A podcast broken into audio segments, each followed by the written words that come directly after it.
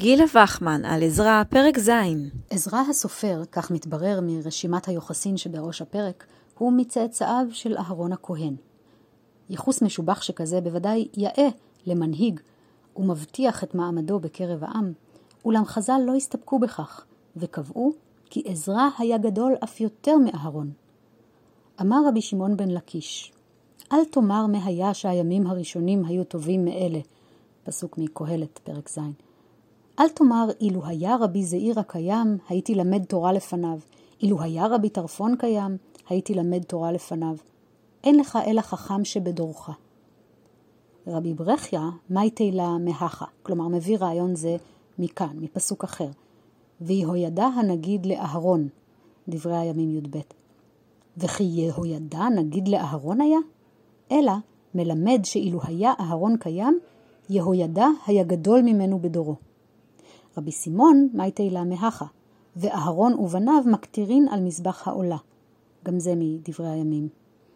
וכי אהרון ובניו היו, והלא צדוק ובניו היו, אלא מלמד שאם היה אהרון קיים, צדוק היה גדול ממנו בדורו.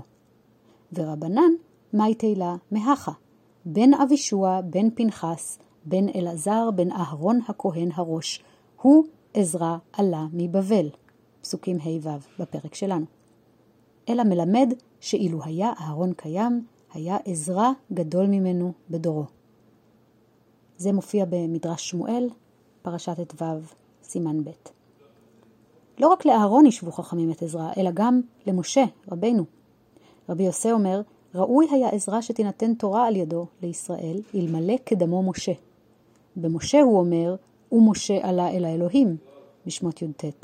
בעזרא הוא אומר, הוא עזרא עלה מבבל. מה עלייה האמור כאן תורה, אף עלייה האמור להלן תורה. כך בבבלי סנהדרין כ"א עמוד ב'. העמדתו של עזרא במדרגה אחת עם משה ואהרון, ואולי אף במדרגה גבוהה יותר, נראית אולי מפתיעה, אך במבחן ההיסטוריה נדמה שאין היא מופרזת כלל.